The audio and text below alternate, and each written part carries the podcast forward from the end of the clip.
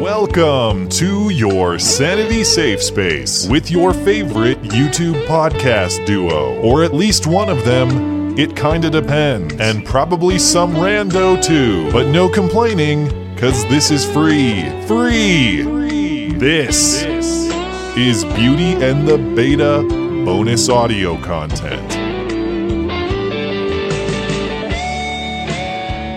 Hi, everybody. Stefan Molyneux from Freedomain Radio. Hope you're doing well. We are here with the blonde in the belly of the beast. Uh, she lives deep in the heart of liberal territory and is sending up a few flares of non leftist thought, which are excellent, finely crafted, well presented. Uh, we're going to call her Rebecca. I do believe that is, in fact, her real name, but we'll find out in the comments. You can check her out at youtube.com forward slash blonde in the belly of the beast. Yes, that's right. That's blonde with an E. You can follow her excellent Twitter feed at Twitter dot com forward slash blondes underbar tweets, B L O N D E S underbar tweets. Uh, Rebecca, thank you so much for taking the time today. Thank you so much for having me. So, what's the story? What's the backstory? If you were like a superhero, what would we need to know uh, if we if we cast you in that role? What was the backstory of your transition from uh, wherever you started to to wherever you are now? Well, I wouldn't say I was ever really far on the left. I never self-identified as a feminist, but um, I did go to Mizzou, University of Missouri, which you've seen what's happened there the last few years. Um, I graduated a few years ago, and I think it's gotten much worse over the last two or three years. And so I didn't have the same kind of indoctrination that it seems um, that they're having right now, or especially last year. Um, so I, I did get indoctrinated at Mizzou to some degree, and then after I worked on Wall Street for a few years, it was um very unsuccessful. I was really unhappy, and around 23, I was like, this is not the path to happiness. I could see an older generation of women um, on Wall Street that were childless or that were just totally overwhelmed working mothers, and I was like, nope, I'm not doing this. And so I decided to like restructure my life, try to relearn behaviors because I was more of a feminist than I was willing to admit. I never would have um, called myself a feminist, but you know, I was working a, a high pressure job in a male dominated field. Um, so I, I pretty much was. And so I just decided like, I have to move. I have to change my lifestyle. I need to relearn behaviors. I need to treat relationships differently. Um, in my early 20s, so I'm glad that I that I decided that then. Um, and since then, it's just been a lot of a lot of your channel, Stefan. A lot of Black Pigeon Speaks. A lot of relearning behaviors, finding out the truth, um, restructuring my worldview, and and trying to live right. It's funny too because I mean I worked not on Wall Street, but I guess on a somewhat Canadian equivalent, and seeing the people down the road, like 10 or 15 years, it's pretty important. Like, I mean, I grew up in a single mom household, as you know, so I didn't have a lot of here's the way you achieve happiness in relationships or stability financially or whatever. So when I got into the working world, I looked at the people around me, particularly the older people, and I'm like, okay, does, does that look like a particular place to land the old helicopter of youth? and a lot of times it was like, no, flaming volcano wreckage of doom. People were either, um, single, generally unhealthy, you know, sitting in, in at desks all day is, is pretty rough for the old constitution.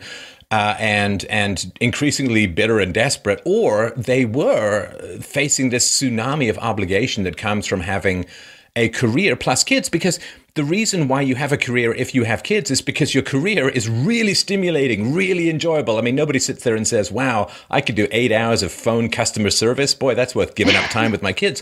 So generally it was the women in particular who had these glorious, exciting careers, but those careers are very demanding. And so it was like, okay, so the more enjoyable your career, if you have kids, the less enjoyable everything becomes. And I saw all these women that were just, they were overtaxed. And it made me realize um, I, I, throughout the several jobs that I've had, I can't think of a single woman who was balancing work and and their children appropriately. Like, and, it made me realize this is impossible. This is an impossible feat. If I'm successful in this field, the end goal here is that I'm just not going to have a relationship with my children. I'm going to be working 80 hour weeks. And so when I realized that it wasn't feasible, I knew I was going to have to work from home if I wanted to work. Um, and that, that is one of the reasons that I started the channel. that and my anger. right, right uh, which is a very healthy emotion in my book. Now, were you because there's a huge amount of like anti-kid propaganda uh, in society, particularly I think at, at whites. Were you somebody who, from the get go, was interested in being a sort of wife and mom? Was that something that came along later in your life? Um, I always knew that I wanted to have kids. Um, I'm 29 now, and I've, I've gotten to this a little later than I wanted to um, because of life circumstances and everything. So I wasn't somebody that was like, I'm never having children, and then I changed my mind. I knew I knew I wanted to have kids, but I also knew that I wanted to have a strong relationship with my kids. That I wanted to stay at home. Um, that I wanted to be the primary caretaker, and uh, so it just seems an impossible task when you're working that much. Even if you're working 40 hours a week, I'm not I'm not really sure how you can do that unless you're working from home and you don't have a very taxing job. Right, right.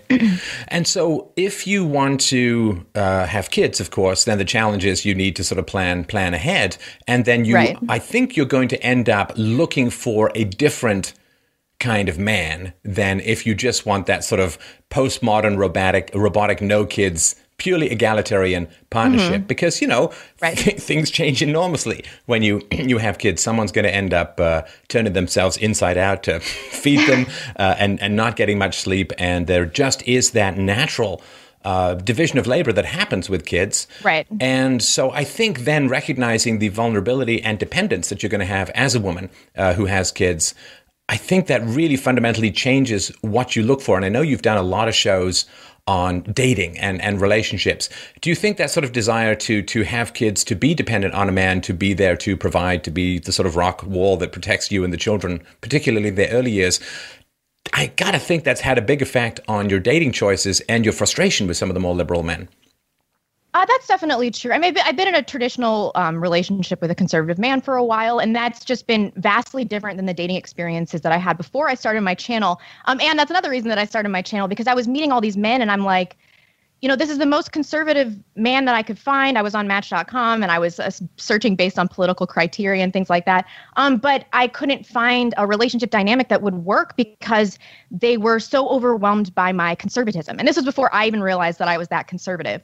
Um, so it just seemed like an impossibility. My family's like, you know, you can date a liberal guy, and I'm like, I just don't think I just don't think that I can. Um, so it did change the way the way that I dated, who I dated, um, and who I ultimately chose.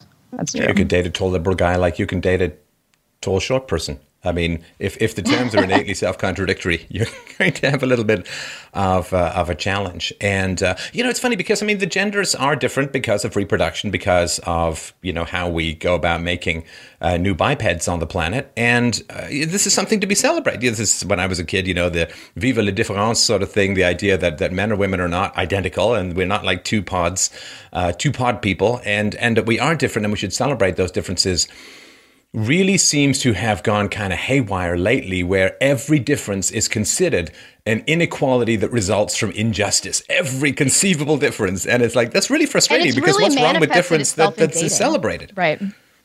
And it's really manifested itself in dating, like like the way people date. I was getting a lot of mixed signals. Like I went out with one person who was like, "You were just far too independent for me," and I was like, "All right." And then I went out with another person who was like, "I would never date a woman that didn't make as much money as I do or more money. And he was an executive at Nordstrom. He was making six figures.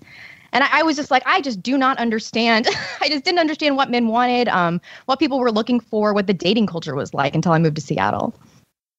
And this is one of the things that I find so frustrating about sort of modern male female relationships and makes me glad to be happily married for so long is that there seems to be such an elemental amount of confusion out there in the dating world. And I know in your shows you get a lot of questions around this.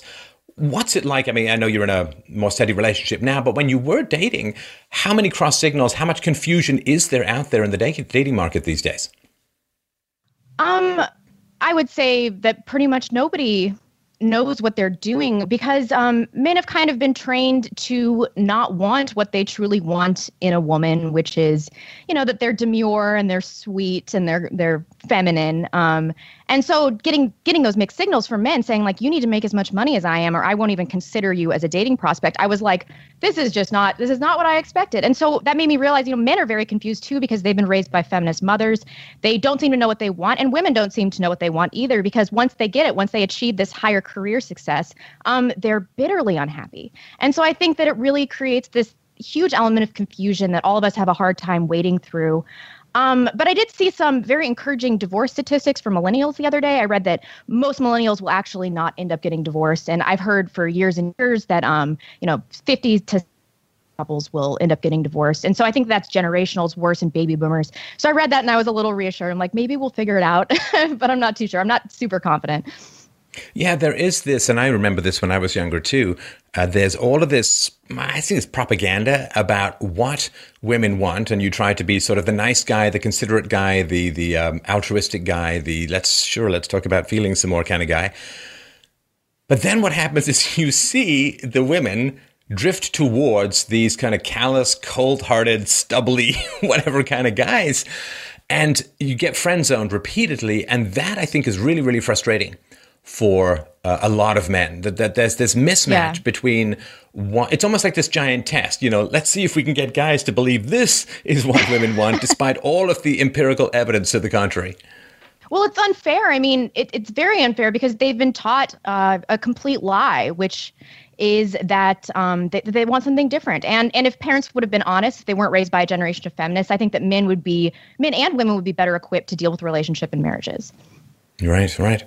And also, I think, with this idea of egalitarianism between the genders, and again, I have no problem. If people don't want to have kids, I think it's a huge mistake in general, but if people don't want to have kids, yeah, men and women, outside of just general physical strength and, and a few things at the top level of IQ, men and women can be perfectly equal. It's children who are the great divider. And it's almost like the leftists are willing to sacrifice birth rates. They're willing to sacrifice the very existence of the children whose taxes they need to support the social programs they're promising to everyone. It's like they're willing to erase the reproduction of the West in order to maintain this dream, this, this fantasy of pure egalitarianism because it's it's so much easier to sustain until the government uh, sorry until until kids come into the mix and then you need giant government programs to even keep the pretense of egalitarianism going isn't it amazing that people have been able to kind of squelch this survival instinct, our most basic instinct, just so they can appear kind to others?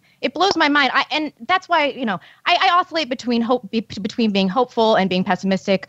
But um, I don't know. I think that your average person uh, wants that, needs that to be happy, and so maybe there's more hope than I'm that I'm letting on.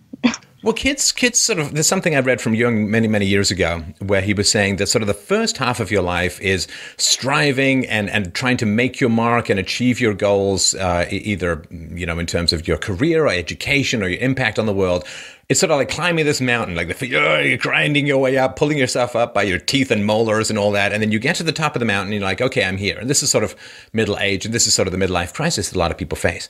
And then what happens, he says, okay, the second half of your life, you just can't keep doing that forever. I mean, you just you can't. I mean, you just run out of energy and so on. But the second half of your life is more around enjoying the fruits of your labors and reaping the rewards of what you've sown and all that. And I remember seeing that because when I was growing up, most of the people that I knew, with very few, very few exceptions, so it's kind of redundant, but most of the people I knew, they had worked enormously hard in the first half of their life and the second half of their life, which is kind of invisible from your 20s in a way. You know, there's that immortality and you to be, ah, I'm going to live forever. The second half of your life needs a huge amount of preparation. And it's re- particularly for women in fertility, you can't rewind. That's definitely true. And so we see um, millennials getting older and they're becoming increasingly embittered because they haven't built that uh, financial security for themselves in the middle of their lives. And so they become increasingly government dependent. Um, and I'm worried for my generation because we don't seem to have the basic skill set to um, make relationships work, to be successful in careers. And so, what are we going to be like when we're older? I mean, we will be a government dependent generation again. Right. Right. Because that as well, there used to be, as you know, uh, Rebecca, there used to be this old thing where you had kids and you loved your kids and they loved you back. And then when you got old, you had security, you had pensions, you had healthcare taken care of by your children who loved you and who wanted to ensure that your old age was as happy as possible. And you had all the joys of grandchildren and great grandchildren and so on. And so if you go through life and you don't have kids, you save a lot of money. Your kids can be pretty pretty pricey and you save a lot of money. And so you should, of course, be saving that money for your old age. If you have spent the money that you otherwise would have spent on kids, on you know your materialistic hedonistic comforts, you haven't saved for your old age, and you don't have kids to take care of you. Again, you have this giant desire for government uh, old age pension programs, which, ironically, of course, other people, um, other people, other people's kids have to pay for. Have you seen that clip of that um that feminist in her 80s talking about how it was the biggest mistake of her life? Um, I think I saw it on Sargon of Akkad's channel, but she's talking about how feminism is just great for women in their 20s, and then you hit your 30s and you're like, oh my god. And she's in her 80s and she's like, I have no family. This was the worst thing I ever could have done for myself. I'm lonely. I'm old. I'm gonna die alone. And I'm like, why can we not just show everybody this? Because feminism is great for women in their 20s. You don't have any obligations. You don't have to worry about children or anything. But but later in life, it just becomes a disaster. You've destroyed your entire life because of decisions that you made in your 20s and early 30s. And you have to hide the old from the young so they don't hear this, so they don't see this. You always hear, oh, old people have no voice in society. It's like, yes, be- because a lot of times the old people's voice in society is leftism and socialism and feminism killed the happiness of the second half of my life. And, and so uh, you have to kind of hide all of this misery. I mean, if, if, um, uh, as we've pointed out, or has been pointed out in your show and other people's show, feminism has been associated with continuing rates of female unhappiness, misery, piled upon misery, decade after decade. Women are getting unhappier and unhappier. And there's this weird thing where there seems to be no choice but to double down. Like to question any of these basic principles has become so unthinkable to most people. It's like, well, okay, it's true that I'm getting more and more and more miserable, so I've got to do more and more and more of exactly the same stuff that's making me miserable. That seems exactly like an addiction to me, right? A guy who's uh, strung yeah. out on cocaine, he knows it's bad for him. He knows it's going to cost him his family, his job, his savings, his health. He knows all of that, so he makes him so stressed he goes out and gets more cocaine. you know, it's, it's a terrible addiction where you can't even question the fundamentals or the basics of that which seems to be driving so much unhappiness in the world. But I'm somewhat hopeful because I feel like social pressures are changing feminist perceptions. I mean, you see BuzzFeed videos about feminists, how downvoted they are. There are tangible ways that they can tell that their ideas are not welcome, especially in this sphere. And then we see people like um like Laci Green, and I've talked about this a lot on my channel, but this specifically made me very hopeful because she got in a relationship with somebody that is um, you know, right leaning, and then she totally abandoned her feminist principles. And I'm like, that maybe that's what women need. They need the social pressure. They need people around them saying, this is idiotic. This is going to ruin your life. You need to rethink what you believed in your 20s. Um, find a good man, and you'll become more conservative. You'll become more traditional.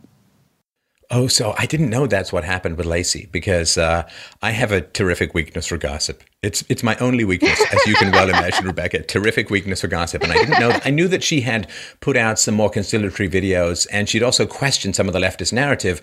Which yes. I mean, my goodness, the blowback was. She's oh yeah, her whole family has been doxxed. The feminist that she used to be friends with released her family's addresses and everything like that. Yeah, she's dating Chris Ray Gun, um, another YouTuber you might be familiar with. They're public with their relationship. Um, but I but she released the red pill videos before we found out about that. Um, and really all she was doing was was questioning. She was just saying like, you know, nobody on my side is is open to even have a discussion with these people. And then the way they treated her, I'm sure that that um, really deepened her skepticism about feminism and the community.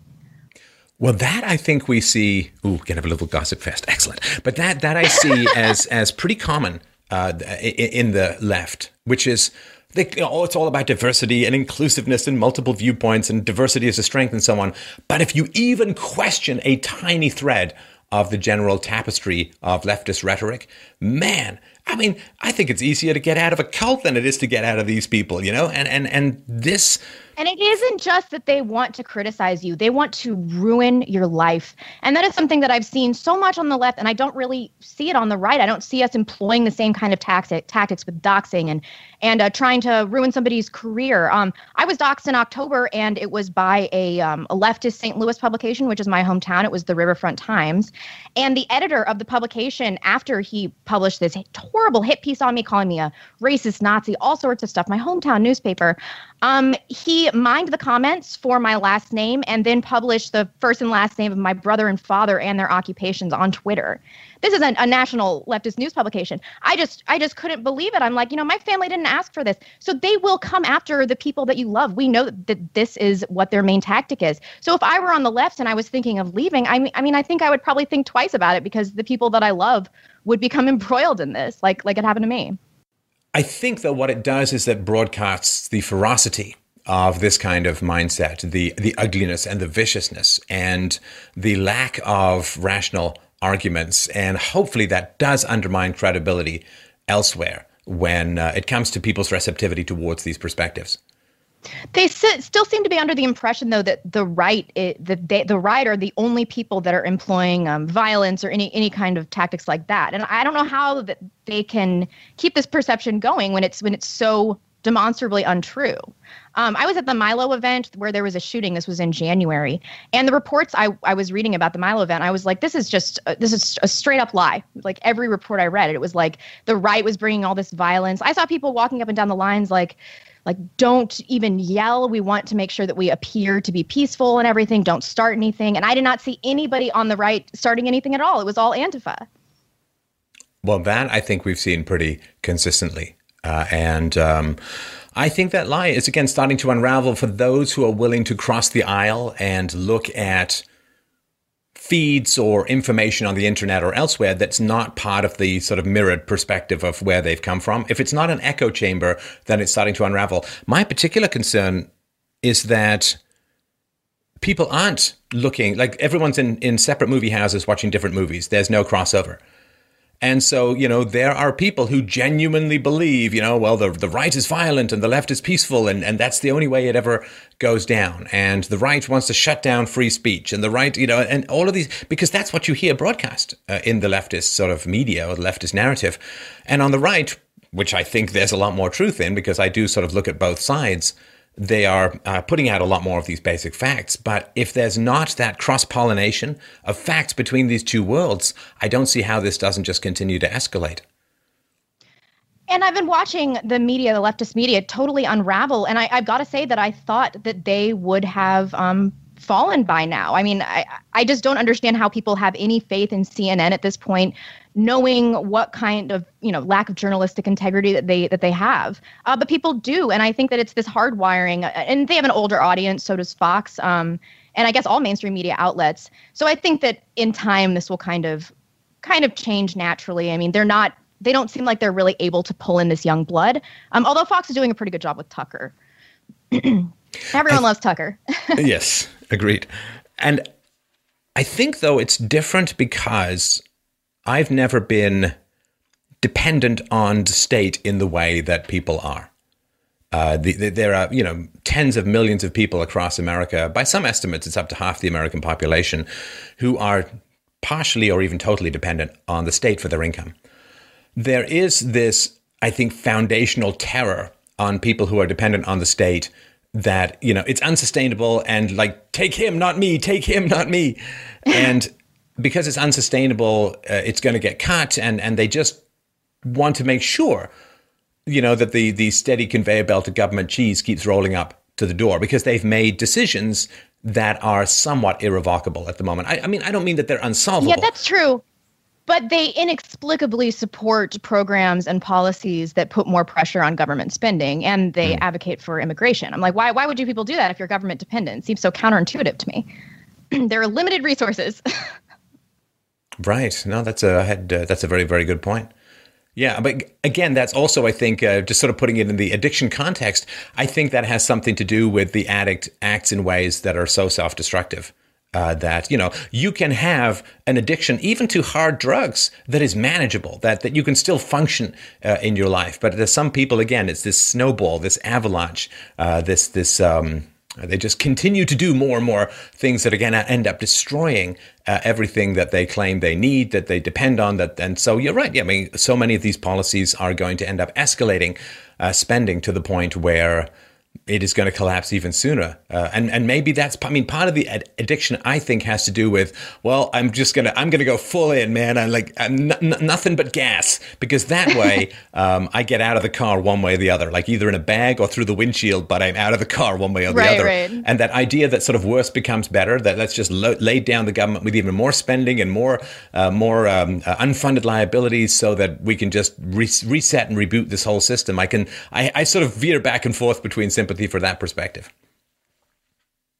I don't know. I think some of it's an addiction to the necessity, um, and then some of it's an addiction to the feeling that you get when you tell somebody that you advocate a policy that's going to help somebody that's in worse shape than you. I mean, it's a it's virtue signaling. I mean, it makes people feel good. It makes them feel righteous, and I think in many ways that's just as dangerous as the necessity of uh, government dependence. Hmm. Yeah, that uh, the endorphin rush of unearned virtue or virtue signaling that people say, yeah, no, I think that's very toxic. Now, when you when you first started doing your videos, Rebecca, you were talking about your fears about coming out. You know, and it's funny, you know, yeah. being being a, conservative or at least not being on the left uh, is like it's like being gay in the fifties in certain districts these days, right? so, really how has it played out relative to what you hoped and hoped for and, and feared for? Um, I mean, I'm I'm definitely socially isolated in Seattle. I don't I don't have a lot of friends here. Um, but it has opened up a, a whole community of people that I'm I agree with and that are like minded, and so that's been that's been really helpful. It's been really comforting to know that like even though they're not right here, that that they're all over the world. So that's been reassuring. Um, but as far as my fears from the beginning of the channel, most of that was that I knew that I was going to get fired because I was working for a Seattle firm and I had a feminist boss, and I was like, man, if they find out about this, like they are gonna fire me in two seconds. Um, so once my channel hit about I don't know five or ten thousand subscribers, I was like, I I have to quit. Like they will find out about this, and of course they did. They called me after um I quit, and they're like you got to take these some of these videos down, you know. And uh, well, after because I had mentioned that. Yeah, I had mentioned that I worked for like a specific organization. They were saying it was a violation of the NDA, but it really wasn't. I, I read over the NDA. Um, and then after that, uh, some leftist was tweeting to the company like, "You hired this racist bigot." So I I know I, I got fired or I got doxxed like a few months later. I know that if I would have held on, I, I would have gotten fired. Um, but luckily, YouTube, it, it's an income. It's my full time job now. So it doesn't come with the same set of fears. Like being socially alienated, I can handle that. I've got all these friends on the internet, um, and I don't have the financial concern anymore. And then my other concern was um, about my family. But once doxing happens, it's really scary, but it's also really liberating. It can only happen one time. Um, and so they had just you know they they didn't have any power after that. The the threat dox wasn't there. Well, so now I feel really free. You, I feel like you know if something like that happens to your family, they're they're going to pull with you. They're going to be like, oh, so this is what you're facing. You know, you you go yeah, my family's been so super supportive. My dad is my number one fan. I didn't tell them about my channel for about three months because I was like, I don't know, they might be mad about this. But then they discovered it and uh, they binge watch all the videos and they they call me and they're like, your subscriber count is up. We're so proud of you. And so it's just having that. Um, that's so comforting to me to know that like my family's on board and they aren't resentful about about the doxing and things like that. So it's great to have them around. Right now, how did this? Um, I'm I'm trying to think think of the timeline of your channel and then the great PewDiePie inspired demonetization push, you know, when they unjustly went after uh, PewDiePie right. and then, you know, the whole story. How did that play into what you're doing on YouTube? Um, I'm in my, I think, 15th month of my channel. So I got a good six to eight months of ad revenue before they pull the plug. But as of right now, um, I'm almost completely crowdfunded. I get almost no ad revenue. Everything's demonetized. Even though I don't tag anything, I have kind of vague titles and things like that. They are still really, I don't know if anybody's really making any money from ad revenue. But um, luckily, there's Patreon, there's other ways to crowdfund our projects. And so I can still invest time in it and have it be a full time job. If, if I were on the left, I would not go so hard after non leftists because what it does is it means you have to be all in you know, if, if it was like, oh, you know, you might get a little bit of negative pushback here or there or whatever, you'd be like, okay, well, I'll try and put, you know, one leg on the job and one leg on YouTube and I'll see if I can navigate this. But what happens is they go after you so hard that you kind of have to go all in on what it is you're right. doing online. I mean, that there's no plan yeah. B, there's no backup. There's like, okay, I'm it's it's too it's too fast to jump out of the car now so i guess i got to learn how to steer. I mean it's it's there is no plan b anymore and i think that really engenders a huge amount of commitment from non-leftists. That's true and their disdain for the right has just made me less sympathetic to their position. I mean we're we're the right's growing. People from the left are coming to the right. I don't think that it's going the other way uh, because pe- we see, like I said before, we see the tactics that the left employs, and people on the right are like, yeah, no, I, I can't ever go to that side. Well, yeah, I, I, mean, I know what you mean, but the problem is, of course, that there's this giant leftist factory, like your alma mater and other places. There's this giant leftist factory right. that keeps cranking out these these people, and uh, I don't know whether the medicine is is keeping pace with the infection, so to speak. I don't know. I mean, Mizzou enrollment's down 35%, which makes me really hopeful. I, I kind of feel like the higher education bubble is going to burst because you come out of college now less skilled somehow than you went into college because you've got a victim complex. You've learned a bunch of things that make you a more useless employee, um, you know, harder to get along with and everything. And how sustainable is this? I mean, you've got a huge amount of debt. Uh, you're unemployable. How many more people can do this before they realize that it is a poor financial investment to go to college unless you're majoring in some kind of STEM field or something like that? Yeah, I mean, my my position is uh, if if you can get by in any way to do what you want to do in life without going to college, don't go to college. It's very right, it's very right. risky, and um, not just financially, but like in your soul, in your psychology, in your happiness with yourself, they will try to change your brain, and some of those changes can be permanent. It is. Um, it is a terrifying thing to submit yourself to that kind of authority because either you're going to end up agreeing with them if like they're lefty indoctrinators which a lot of them are you're either going to end up agreeing with them for real, which is horrifying enough, or you're going to spend a couple of years biting your tongue, navigating the minefield, and and fighting back in a battle where you have no particular authority. And I just and I can't see what the upside is too. at all.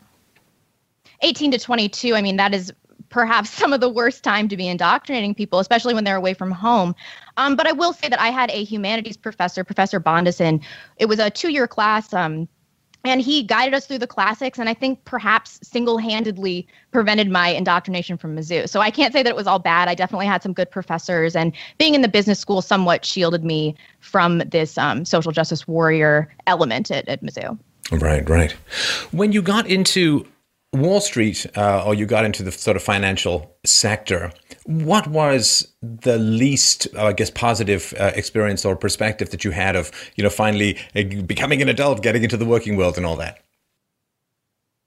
Um, I was very surprised to find out that my level of happiness did not at all move in conjunction with my income.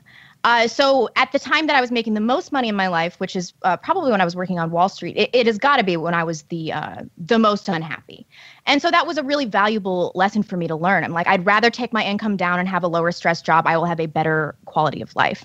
Um, although that's not super specific, I'm not really sure if that's what you were asking. Uh, but more specifically, I'd say that the worst thing that I experienced was watching this older generation of women that had destroyed their lives. That had a huge a huge impact on me. Um, watching these mothers try to be good mothers but fail miserably, try to be good at their jobs, fail miserably. Um, and I'd, I'd say that of all of the things that happened on Wall Street, all the experience I had, that was the most influential and the most formative for me. Did the women talk to you about it, or was it more just like looking at the fish tank and seeing the fish constantly having a terrible time? Um, at my most recent job, uh, there were two older women that were married, but or one of them just had a boyfriend, but they they were childless. And I would always talk about how you know my plans are having kids, um, and everything like that. And I remember one of them coming to my office and, and her being like, like, why would you ever want to have? You don't want to have children, you know, you don't want to have children. And I didn't realize until months later, but like an older woman that I can tell is unhappy in life telling me not to have children. That that just blows my mind now. Like I would never give somebody unsolicited advice like that um, of that magnitude.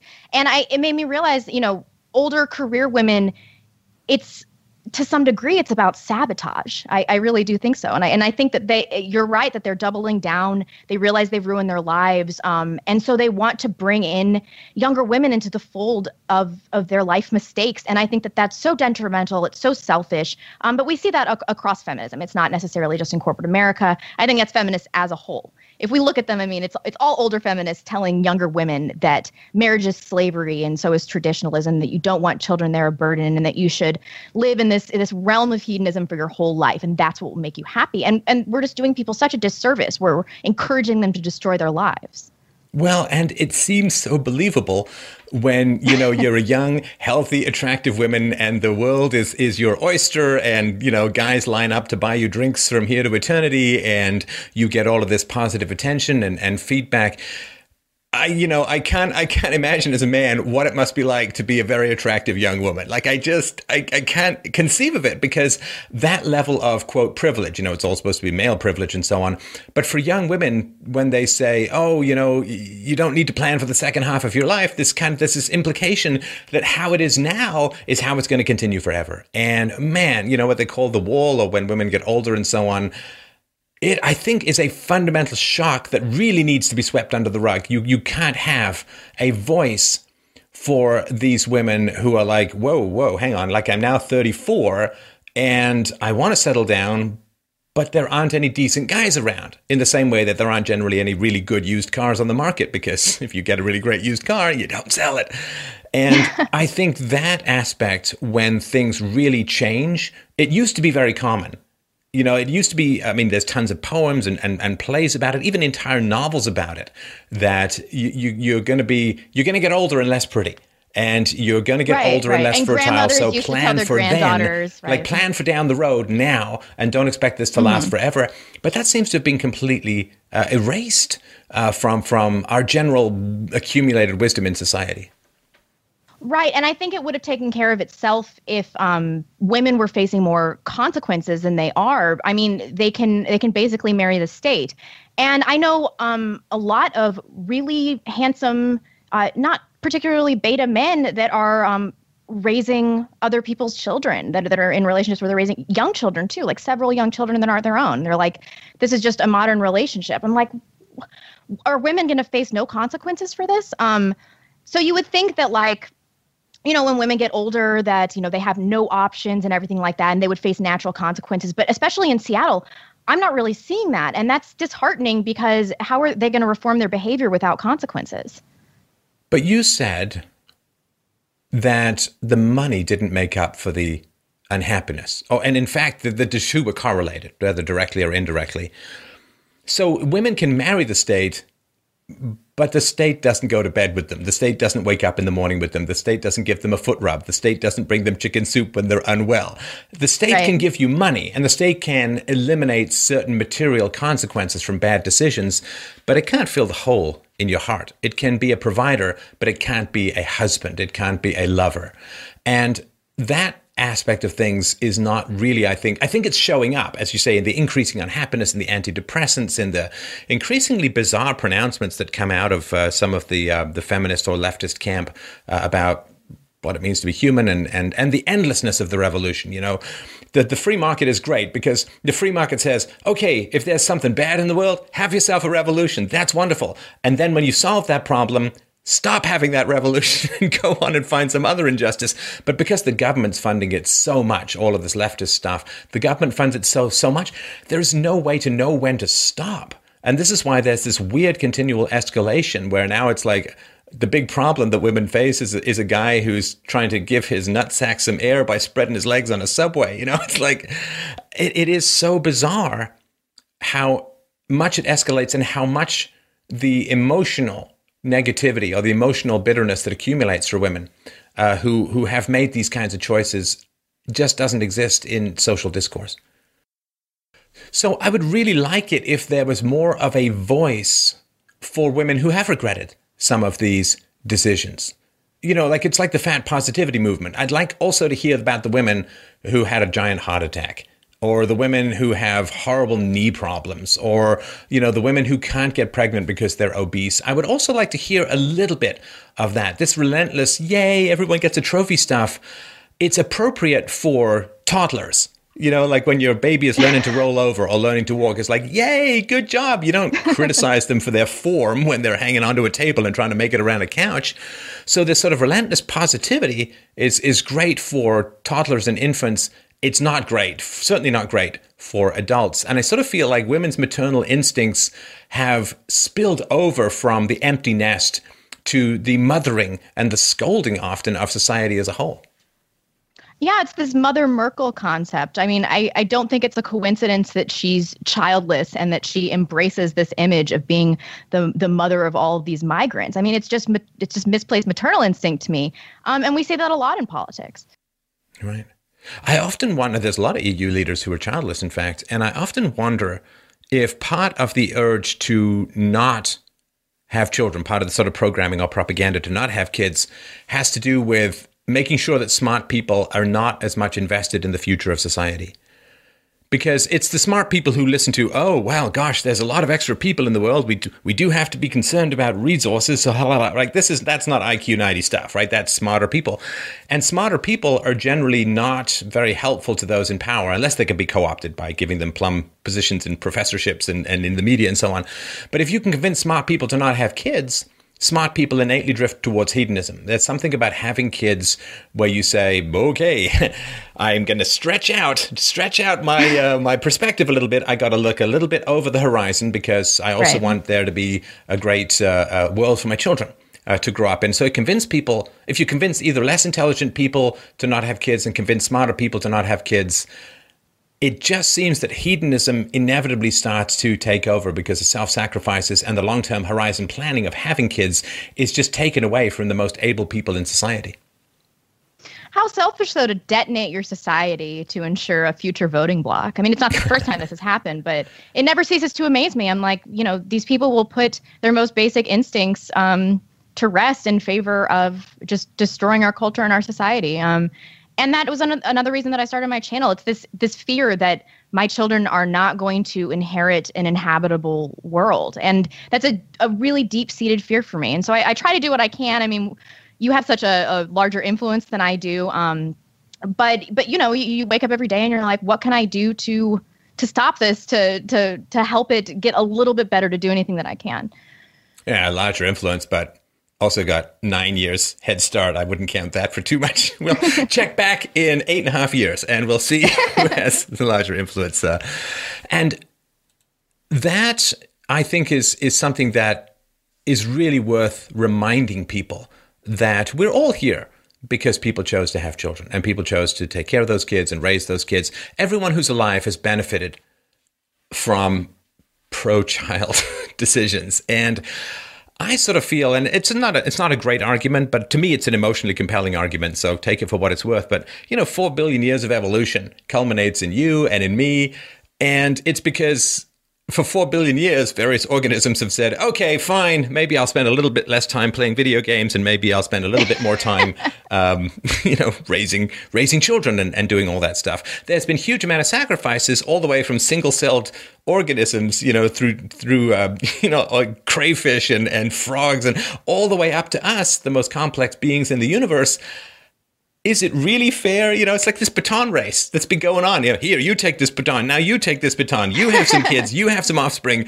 And then you're like, after four billion years, and I don't even know how many millions of generations, you're like, nope, no baton for me. It all ends here. And it's like, I just feel that's kind of an insult to all of the animals that, you know, fought and died and reproduced to get you to where you are. And no, none of that for me. Four billion years, but you know we're kind of done about now. I think we're we're I know. And just in exchange for for a lifetime of hedonism. And doesn't that get boring? I mean, I I see people in their late 20s and um in their 30s that just have hedonism burnout and they're like I just want to have some responsibilities and have a kid. And I'm like, "All right, I understand that position." But then I also see people in like their 40s and 50s that are still going at it really hard. They're still partying, they're still picking up chicks in bars. I'm like, "How has that not gotten old?" I mean, I just I just don't get that mindset. Like, don't you want adult responsibilities? Do you want to go through life just worrying about yourself, just worrying about your pleasures, your immediate pleasures? Well, the other thing too is that hedonism is a lot more fun in your 20s than it is in your 60s. You know, Yeah, seriously. you- I mean, I'm sure you can't do in your the same. 60s. It's like, well, I'm I'm too creaky to be really hedonistic, and like, I mean, I'm I'm like I'm I'm going to be what 51 this year. I'm mostly okay, pretty much the same. Stay healthy, exercise, and all that. But there's a little bit of, you know, just a few sounds, a little bit, a little bit here and there. You know, you get up and it's like, it's like, whoa, was that the floorboard? No. Oh my goodness, that came from me. you know, and it's it's a different kind of thing. I used to be able to go out and completely face plant in an entire vat of Indian food and be perfectly fine. And now it's like, oh. Well, we don't have to get into all the details, but uh, uh, hedonism is a lot more fun when you're younger, and it seems like it's just going to last forever. And it's going to be as much fun to be hedonistic when you're 70 as it is when you're 20. And the answer is no, it won't be. It really won't be, because of course the hedonism, if it has to do with not eating well, uh, not not getting enough sleep, and and or or over exercise. Like I know people who are older. Uh, yeah, we were ski instructors for 30 years, and now I can't bend my leg. You know, and it's horrible. Right, right. And so the hedonism, it really begins to fade out. I, I'm just, I'm at the beginning of that road. So I'm just looking down, staring down that and saying, okay, I think I did things pretty much okay. You know, I was pretty healthy most of my life. But um, by the time it shows up that hedonism isn't any fun uh, or becomes less fun as you go older, you, you again, you can't sort of circle back and say, well, you know, now I'm going to have a whole bunch of kids because you don't need to be, you know, physically strong, limber, and healthy to really enjoy your grandkids. You know, it doesn't hurt, but it's not essential. And this uh, satisfaction of people around you when you get older, I mean, 50 50, your friends are going to die before you do. Or, you know, there may be some crack up. You know, maybe someone like Donald Trump comes along and it's like this giant wood chipper axe that goes down between uh, the, the tree trunks of friendships and splits people off. Or maybe, you know, you have some sort of divergence or someone goes crazy or someone gets married to the wrong person or has a bad divorce and you got to pick sides. And you don't know. There is a continuity to family that is tough to reproduce in mere friendships, as you've sort of found out with some of your political perspectives. And if you have that foundation of companionship in your old age, marriage is great, but again, could get divorced 50 50. Uh, they're going to die before you do. And you really need to build for that old age. You know, the 65 to 85, that's a long time. And that's a long time to be lonely and inconsequential in the world. But I, I do have sympathy, especially for millennials, because we have been taught to indulge this hedonism above all else, that what we feel is the most important thing going on. And we weren't given a lot of uh, lessons in believing in things that were larger than us. And I think that part of that is manifested itself in this toddler generation, this mentality that we're children, we have to be treated like children. Right. Is there a, you, you mentioned earlier sort of recoiling against the easy divorce. And of course, a lot of Gen X's, even millennials and even younger, have grown up with the horror of divorce and how it plays out. And it's never good. It's, I mean, it's it's always terrible. And and you know, I mean, get people who call it in my show. Oh man, it's so horrible because they're like, oh yes, we got divorced, but we're still wonderful friends. We get along beautifully and stuff like that. It's like, then why did you get divorced? Why did you get divorced? Why? I mean, it's incomprehensible to the kids, or it's or it's horribly comprehensible. Because if the parents are really mm-hmm. civilized mm-hmm. and wonderful and, and and all mature about it, and it's like, well, then why are you taking a giant MOAB to the family if you really are getting along well and you're just wonderful friends and so on? Or if it's some, you know, horrible plate throwing, screaming, smashing, you know, trailer park situation, then the kids are like, oh, well, that was really horrible, and let's make sure we never do that. So I think there is.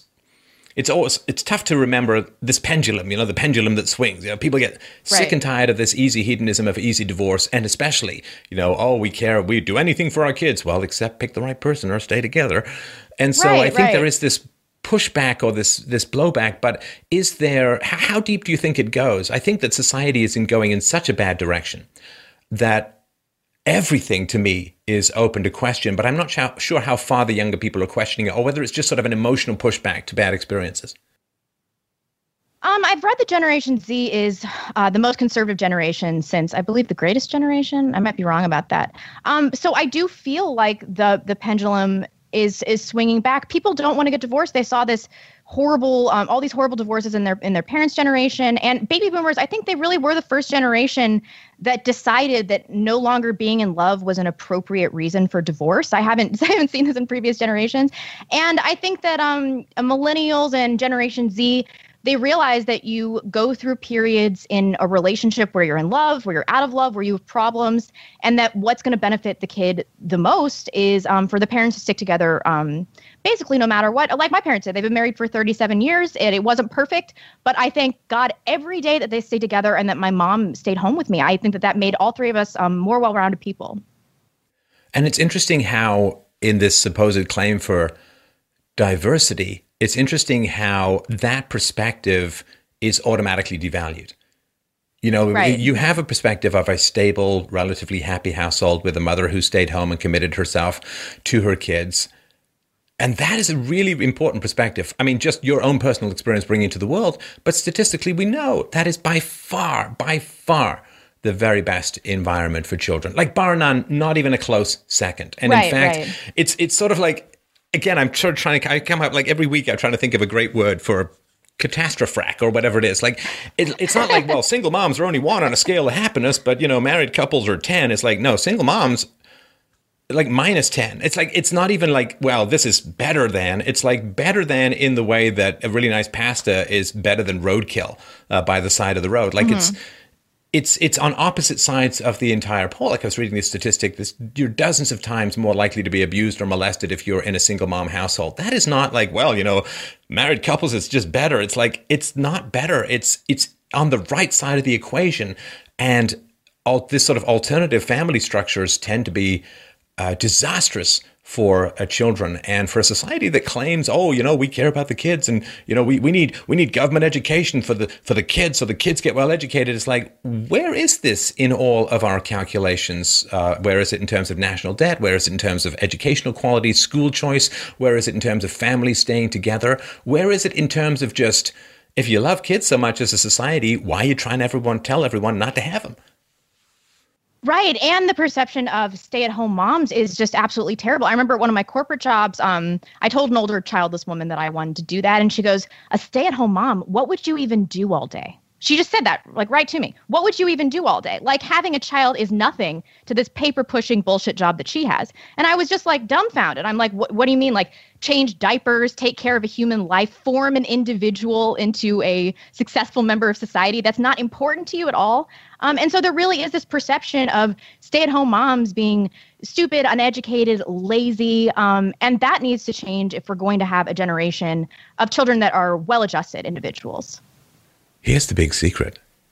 I'm going to tell just you, no one else. here's, here's the big secret kids are the most fascinating things around. They are so incredibly absorbing and interesting and fascinating. It's something new every day. Uh, it is uh, watching their personalities emerge, watching their choices emerge from a fairly, and I mean, there's personality is to some degree, to significant degrees, genetic, but seeing how it manifests and grows and seeing, I mean, it is the most fascinating thing. I mean, I've done some fascinating things in my life. Being a father is by far the most fascinating thing. And I'm not the dumbest guy on the planet. So if I find it fascinating, I find it hard to say, well, you know, let's just outsource it to people who can't really speak English very well and have an IQ of 87.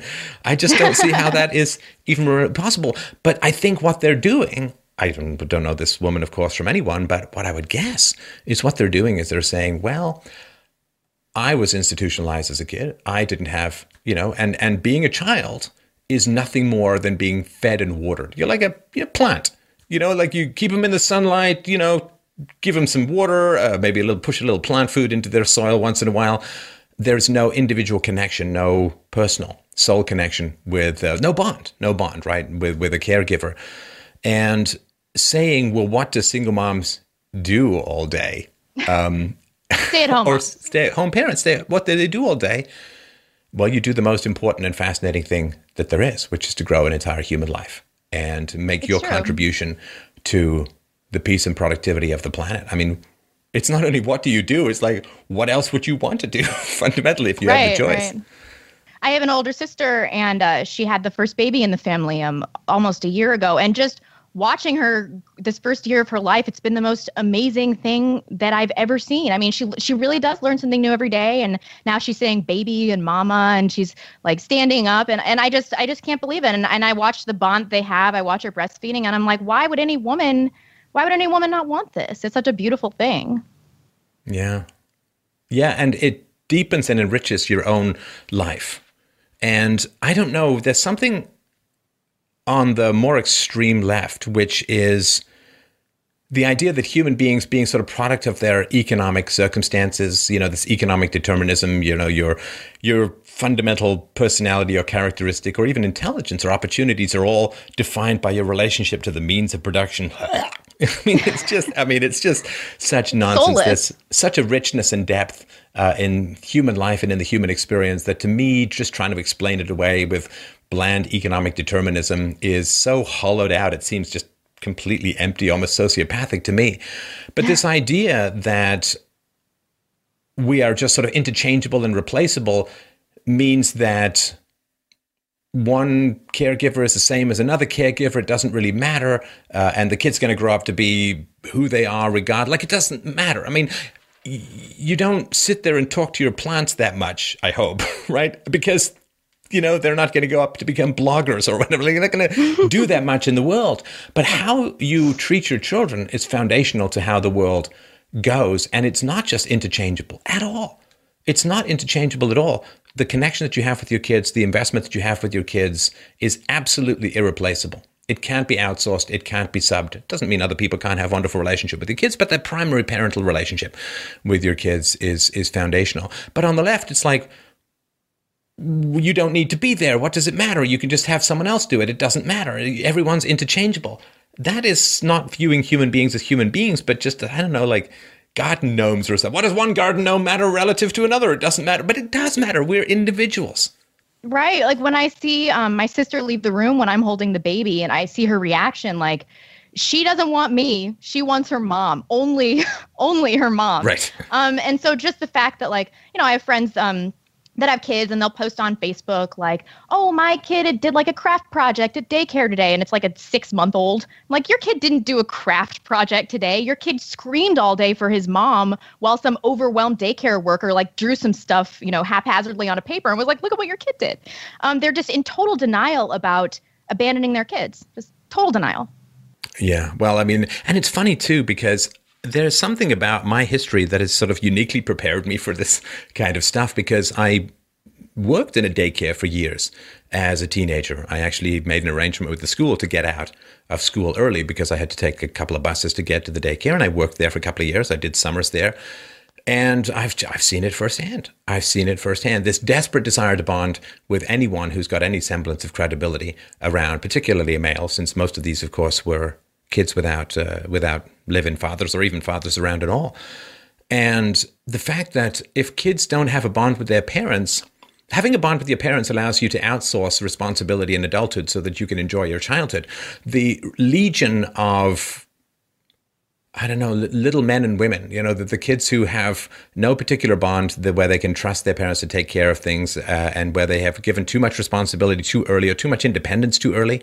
You need to shield your kids from the world, you know, in the way that you need to shield, you know, young young trees from excessive winds and fire and so on. You need to shield your kids from the world. It gives them a wonderful space to grow up strong and and security to grow up strong. And there are so many kids out there who have this little Lord Fauntleroy, this like little prince, little princess thing where they've had to grow up far too quickly. And it really distorts uh, the personality. And I think it's really hard to overcome. And I think that's one of the reasons why, if you have a productive relationship with somebody who has authority over you as a parent, then you can outgrow that relationship as you grow up. My particular concern is that when they don't have a productive bond that they can outgrow with an authority figure, people spend their entire lives looking for some kind of authority figure, someone to take care of them. If you're a woman and you grow up, I think, without a productive relationship to an authority figure that you can outgrow, I think you spend the rest of your life looking for that authority figure. And then when some good looking, swift talking politician who's tall and hairy comes along and says, Don't you worry, I can get you all the free stuff in the world, because you haven't had that relationship which you've outgrown with an authority figure, I think you're very susceptible to having your buttons pushed. And the fact that politicians so often put voters in a childlike position, oh, things happen to you. You're a victim. You didn't make choices or you weren't responsible for your choices. So let me just sidle right up in my pony of infinite fiat currency and take care of you, little lady or little man. They put you in this child position because I think without parents around who are responsible, you kind of never grow up. And I think that's another reason why convincing parents to stay away from their kids creates this government sized hole in their future personalities that I think is very hard for them to resist uh, those promises and protections offered by the government. And that's the biggest weakness of the millennial generation. I mean, I think that we're the first real daycare generation, although maybe that's not true. Um, but we never really got the skill set uh, to to have normal relationships. And I, I resent i resent baby boomers for this I, I've got to say. I do. I think that we would be doing a lot better if uh, parents would have just stayed together and that might have solved that might have solved all of these problems before they even existed in universities especially. There was something that the baby boomers did which I find hard to fathom. And maybe it was just, you know, the first flush of, hey, we've got birth control that's reliable and we have a welfare state and, you know, all restrictions have been set aside. But, you know, it took, I think they just recently found the oldest specimen of a human being, um, 300,000 years old. Um, oddly enough, a liberal on the Supreme Court. But um, so human beings are like way old. And think of how long it took to develop these basic structures in society and how much suffering was engendered in the development of these basic structures within society. You know like two person monogamy and and uh, a sense of you know and i'm increasingly come to respect the Christian contribution in this uh, a sense of universal ethics, a sense of free will, a sense of personal responsibility, a sense of universal ethics and all of that, uh, two parent households, and and um, the the opposition to the purely animalistic form of hedonism that drives so many people. And it's like it okay, three hundred thousand years to build this entire cathedral and less than one generation to tear most of it down. I mean, that to me is is really astounding, and the lack of respect for history that came along in the 1960s where everything was just bourgeois prejudice and you know you got to go and explore and you got to go be yourself and feel yourself. It's like that kramer versus kramer movie. It's probably way before you i know it's way before your time but i watched it a couple of times in the theater when i was a kid and a pretty poor kid so that meant a lot to me because you know in this movie this meryl streep character she just, just leaves her family because she wants to go find herself. And it's like, look in the mirror, you're right there, and you have kids, so stop being that. You know, it was the, the husband wasn't abusive, he wasn't mean, he wasn't any of those kinds of things, but she just, and she's a hero. Yes, this is like a, a positive thing that she's uh, doing, and just three hundred thousand years to build up these human habits and then like one generation where people just said eh, it's all prejudice. Pfft, forget it all. We got to burn the whole thing to the ground. And now we have to try and live in this smoking ruin and try and rebuild it, it took 300,000 years to build. One generation to set fire to it. And now we got to try and find the pieces again. Let me ask you something stefan. I've, I've asked i asked lauren southern this this week. Um, do you are you optimistic for the future of western civilization? Do you think that not necessarily as a society but um, but as a people will will survive. Not in our current form. And I'm ambivalent about that too. Like, okay, so lots of crappy stuff is going on in the West, right? I mean, and, and I've talked about it a lot in my show. So I, I don't want to necessarily paint the past in these rosy pictures as well. Something went way wrong in Western civilization in the 20th century.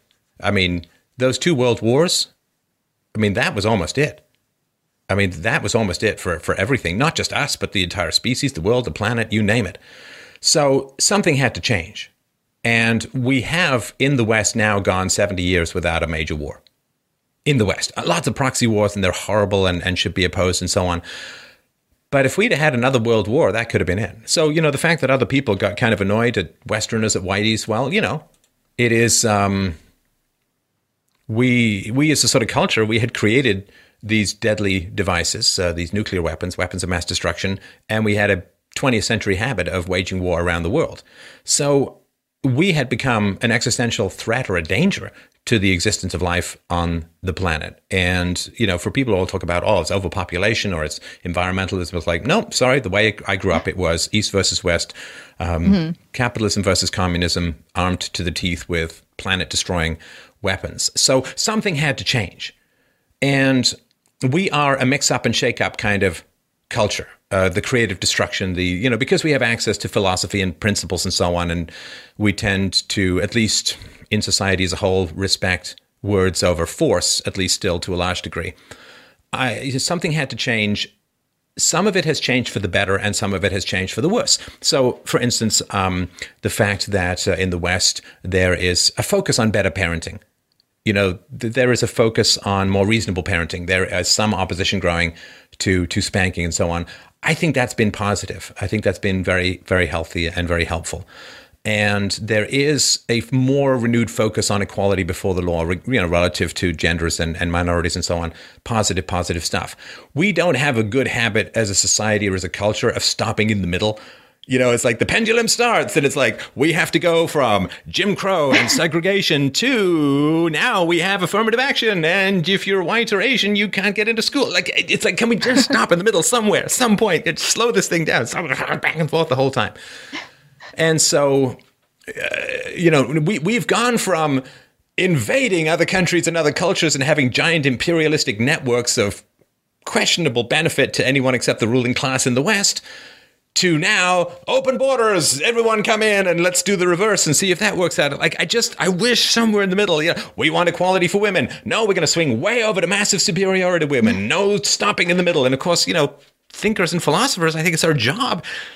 Like okay Aristotelian mean people, come on, it's been around for 2,500 years. Aristotelian means somewhere in between these two extremes, you know, let's do a little bit of this stuff. So I think we're in motion and there's some positives. I think that there are some huge negatives and really, really challenging negatives. And I have significant concerns about civil war in the West in the future. And I don't even think the too distant future. That is my uh, major and and grave concern. Uh, and so, you know, it's funny because it's the same thing with the pendulum. I could talk about this in the show.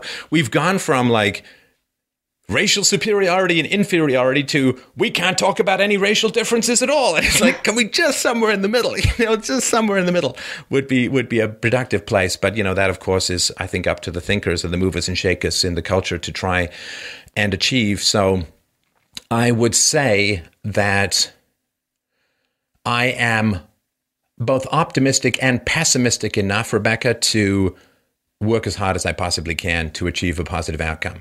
If if I was truly pessimistic, then I would not be working for this. If I was truly optimistic, I wouldn't be working that hard for this because it's going to happen anyway. you know what I mean? Like I don't, you know, wake up every morning and stretch my daughter. You know, she's going to grow anyway, right? So, so I am. Uh, I, I, think I'm at a sweet spot of optimism versus pessimism, where I feel a very strong desire to do as much as I possibly can with the talents that I have to get society to rest more in the middle, uh, to, to get society to to genuinely value diversity and, and openness and arguments and, and thought and so on. If I if I were more optimistic, I'd be less motivated, and if I were more pessimistic, I'd be less motivated. So I guess I have maybe even the the vanity, or some would say even perhaps grandiosity, to say where's the future going to go? Am I optimistic or pessimistic? Both of those seem kind of passive to me, like I hope my team wins. You know, if you're sitting in the right. in the stands, but if you're actually on the match, if you're actually you have the ball and you're calling the plays, I believe that society goes where the most committed and strong-willed people take it. And I put myself in that category. I put you and other people in that category. It'll go where we want it to go. And that is a very powerful and grave responsibility, which means we have to really know what we're talking about before we start pushing society off in a new direction. It can't go the way it's going, without a doubt. It is going to change. I still very strongly believe it's going to change how we want it to change because we're right. That's very optimistic. I've I've been having a problem where I've been indulging my nihilism too much these last few weeks. This Comey thing really upset me because uh, I listened to it and I was like, this was a complete vindication.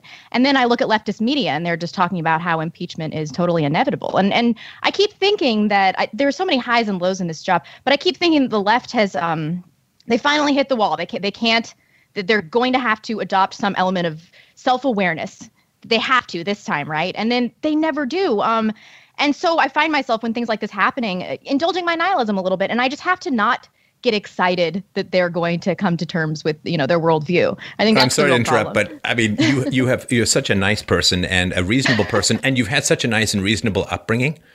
You've not had truly crazy people in your life, right? Oh, I've had plenty of. No, but when you were growing up in sort of your family environment and so on, where you didn't really have much of a choice.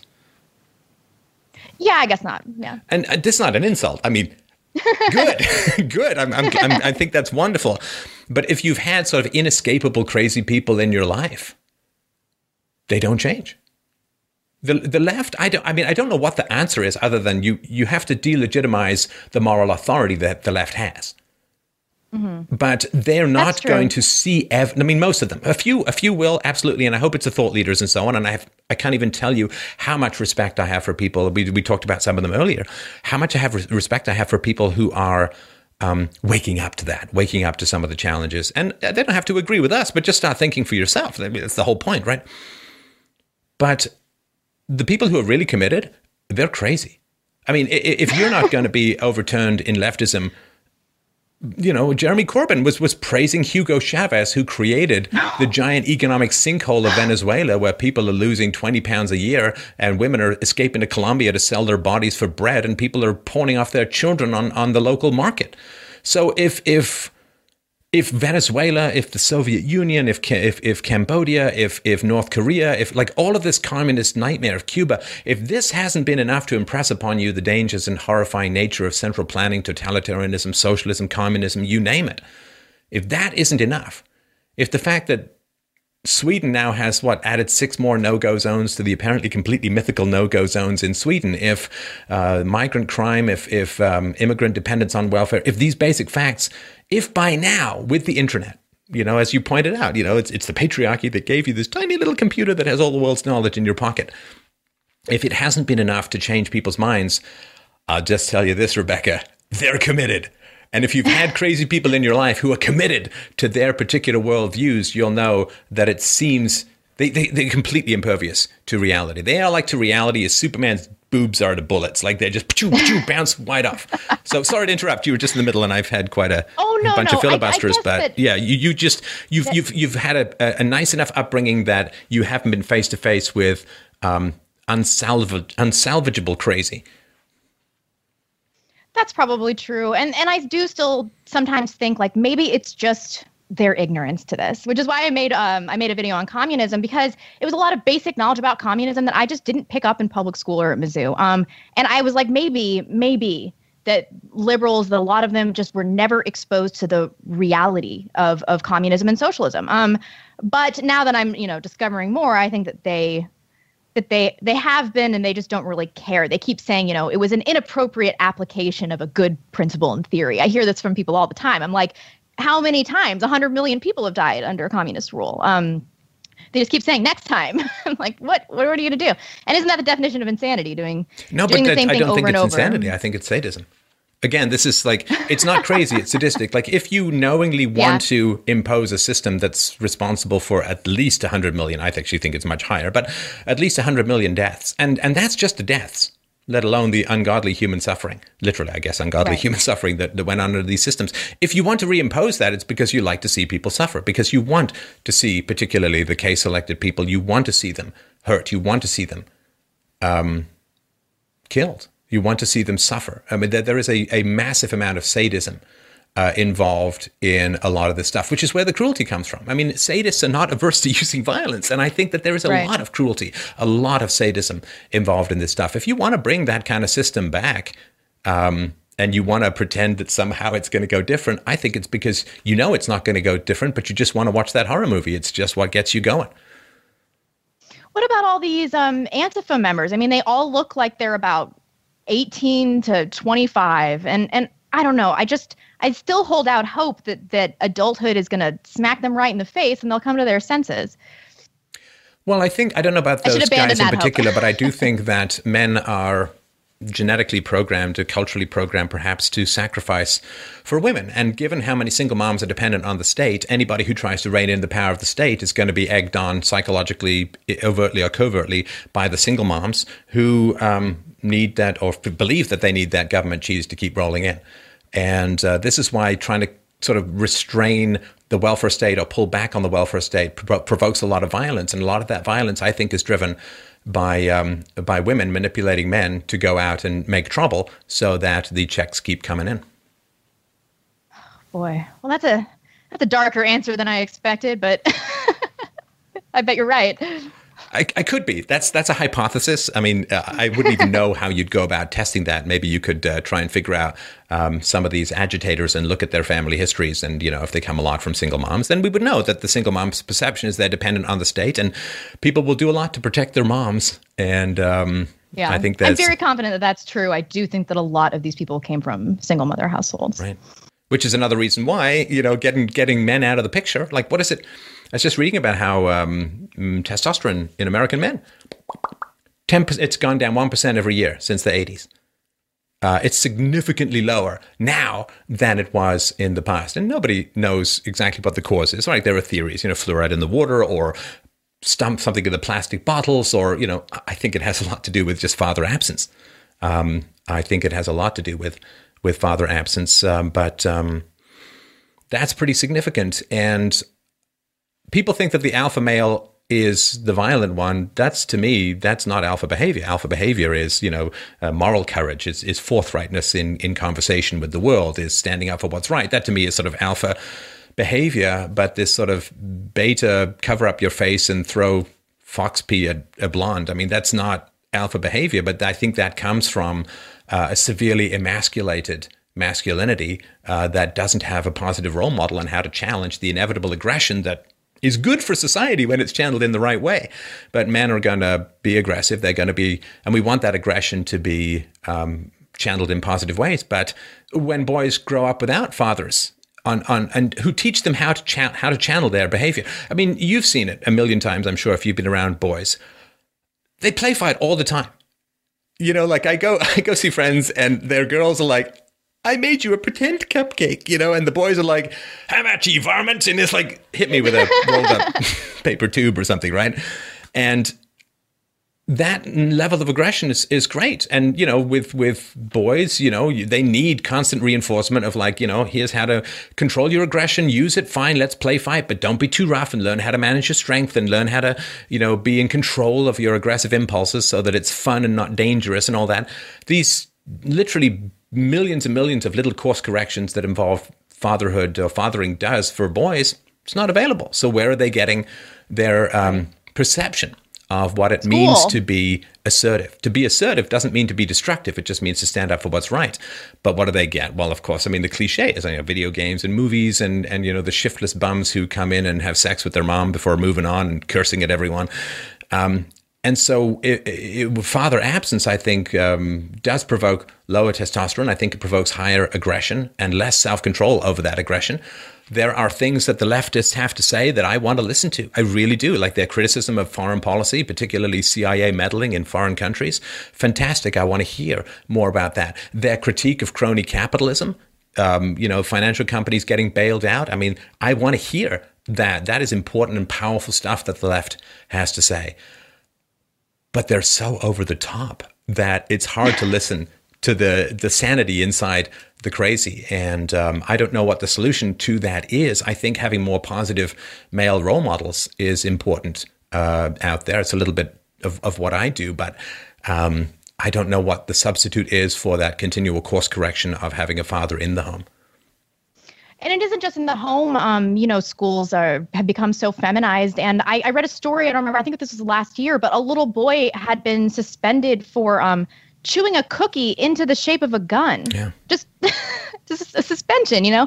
We're teaching little boys that they should abandon um, their masculine energy in favor of feminine energy. And that's really doubling down the effect of single motherhood. And it, it creates or perpetuates at least this lie, Rebecca, that feminine energy is somehow peaceful. And it's not. Um, you know, I, have done I've done all of this no. stuff with spanking and with domestic violence and so on, uh, women have as great, if not a greater, capacity for violence than men do. It's just that it's mm-hmm. more covered up or socially sanctioned or whatever. Or, you know, men, women get the victim card that men uh, don't get to excuse themselves for their bad behavior. But uh, this uh, lie that, you know, well, men are aggressive and women are just wonderful, it's actually a psychological effect. It's well known in the psychological community. Um, it's WAW, women are wonderful.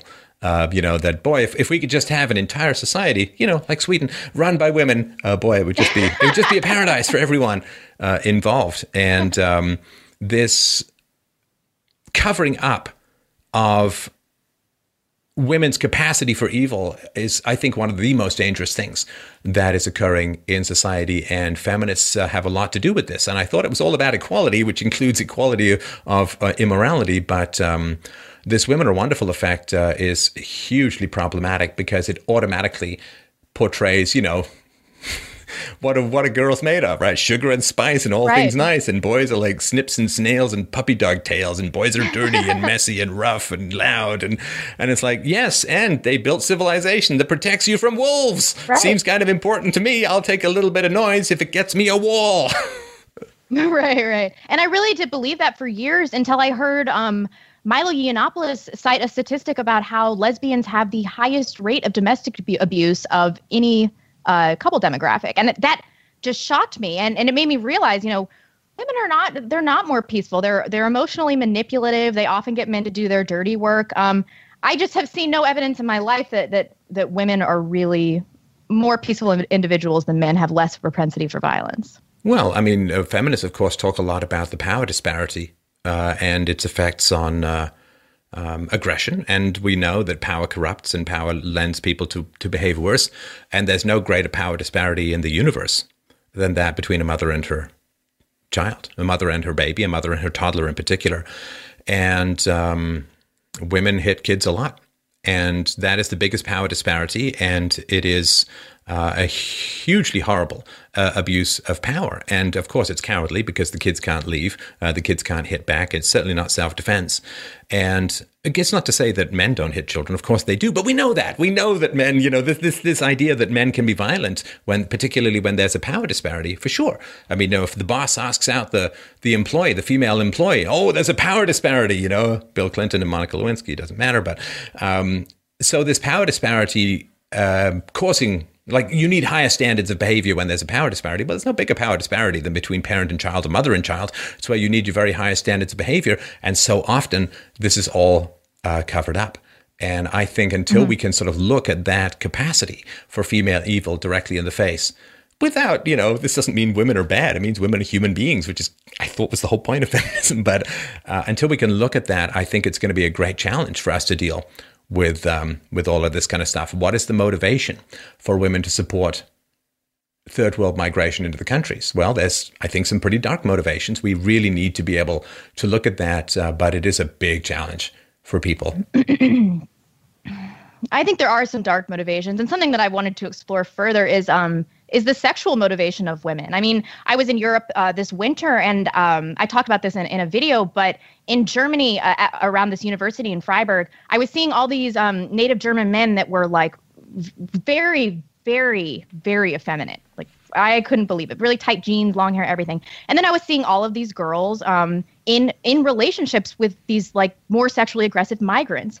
And so it got me thinking, like, is this um, Western European women that are disgusted with their native male population because feminism has turned them into such betas, and now they're trying to outsource this this masculine energy. Is that what's going on here, or is this just one part in a you know much larger tapestry of all of the issues here? Women are genetically predisposed to being very sensitive as to who's going to win. Right, for for women to sexually side with the losing team uh, you know, sort of ancient tribal warfare, if women side with the losing team, well, their their children would be killed, their, their husbands would be killed, and then they would be taken right. usually as concubines by the ruling tribe. So women, whereas if you side with the winning side, you don't go through that trauma, and and you don't, you know, you you're then a virgin. So there is, I think, a lot of sensitivity among women for trying to pick the winning side. Um, I don't know what that means in terms of Europe. I'd have to go and stare at that abyss myself. But um, that would be one of my guesses as to what's happening. And as far as what men and women want, I mean, I think all I want is freedom. Uh, all you know, what, what do men and women want? I don't know because right now, male female relationships are run by the state. The state controls the transfer of resources. The state controls marriage. The state controls divorce. The state controls custody. The state controls uh, domestic violence laws, which have gone kind of crazy, I think, uh, recently. There's so much, and, and, of course, the massive resource transfers from largely men, to male taxpayers, to largely female recipients. Uh, it, mm-hmm. It's not a free market between the genders anymore. It's become central planning. It's it's basically become communized. It's socialized. And so, as far as what men and women want or how they would interact? I don't know. It's sort of like saying, well, what would a factory look like after communism? I don't know, but it sure as hell is going to look a whole lot different than it looks with communism. Right. And so until we can get the government out of incentivizing and disincentivizing so much of gender relationships, I don't know how we can have a natural and healthy um, uh, respect and, and positive uh, working relationship between the genders. You're right. And I just wonder if the average person knows how much blame women really have in this. I don't think so. I mean, I think that that would probably uh, dispel feminist myths in and of itself. I think people would look at this differently if they knew. Yeah, I mean, Maybe people not. people complain about the national debt, but if you try clawing back spending, um, I think often the most vociferous opponents of that are women. Women are very dependent on state handouts, and women live longer. They vote more uh, than than men, uh, and um, and and partly that's by choice, and partly that's just because they live longer and because they often will have more time. And so, where society is going in a democracy where female voters outnumber male voters, the idea that women have no agency in this and are just victims, I mean, that is. again the victim card i just you know again i can't i can't understand that. You know when i was a kid if i cried people would basically just tell me to snap out of it you know like boy up or whatever the equivalent was at the time. But you know w- women cry and everyone's like oh how can we make it better? How can we make the how can we make the bad feelings go away with lots of money and debt? I don't i don't know what that's like. But again i i do believe that power corrupts and um, this kind of deference is very anti-feminist uh, and this kind of deference is, um, I think, continues to infantilize women and has women have this amazing capacity to be upset and have the world change to make it go away. And I think that's way too much power for anyone to have. Oh, yeah. I agree. All right. Well, I really want to thank you for a very a good, wide ranging as I knew it would be. Uh, and I really want to remind people um, that uh, Rebecca, Blonde in the Belly of the Beast, uh, covers a huge number of topics and very passionately, very rationally, very powerfully. Please, please, please check out youtube.com forward slash blonde with an E in the belly of the beast. We'll put links to it below. Twitter.com forward slash blondes underbar tweets. Uh, it was a great pleasure. I, you know, I appreciate all the bullets you're taking for the cause and the courage that it takes. If you, you know, for those out there watching this, if you're not doing this, it's hard to really gauge. You know, it can be tough. and and she's done a, you've done a fantastic job in getting great ideas out. And you know, subscribers are going up like gangbusters. View counts are going up like gangbusters. And one day, I hope to work for you. So, um, thanks so much for your time. I'm sure we'll talk again. Have yourself a wonderful day. Thank you, Stefan.